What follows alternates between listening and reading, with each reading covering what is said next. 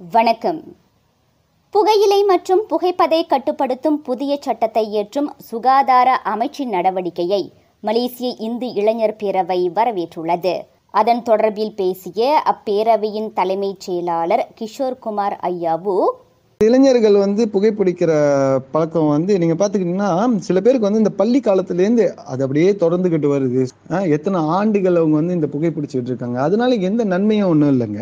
இந்த புகைப்பிடிக்கிற பழக்கத்தினால நிறைய தீமைகள் தான் வருது. அதாவது உடல்நலன் பாதிக்கப்படுகிறது ஆரோக்கியமான வாழ்க்கையை அவங்க இழக்கிறாங்க பணம் பலம் வந்து அவங்களுக்கு வந்து ஷேக்கிங்கா இருக்கு ஃபைனான்சியலியா அவங்க வந்து ஸ்ட்ராங்கா இருக்க மாட்டாங்க வாழ்க்கை தரன் குறையுது.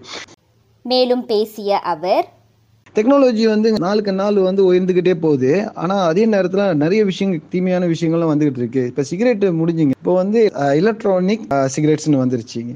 ஸோ இது ஒரு ட்ரெண்ட் செட்டிங் ஆகுது. எல்லாம் புகை பிடிக்கிற விஷயத்தையும் வந்து தடுக்க ஆரம்பிச்சா தான் இளைஞர்களை நம்ம காப்பாற்ற முடியும். இளைஞர்கள் மத்தியில் புகைப்பிடிக்கும் பழக்கத்தை ஒழிக்க புகையிலை மற்றும் புகைப்பதை கட்டுப்படுத்தும் புதிய சட்டம் காலத்திற்கு ஏற்ற ஒன்று என்றும் அவர் குறிப்பிட்டார். இவ்வேளையில் புகைப்பவர்கள் குறித்து பொதுமக்கள் புகார் கொடுக்க ஏதுவான அணுகுமுறையையும் அரசாங்கம் அறிமுகப்படுத்தலாம் என்றார் அவர்.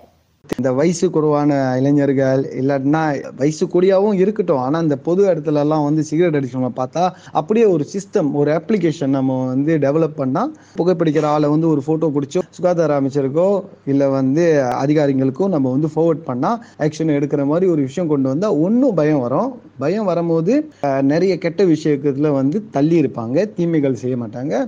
நாட்டில் சிகரெட் புகைப்பவர்களின் எண்ணிக்கையை குறைக்கவும்.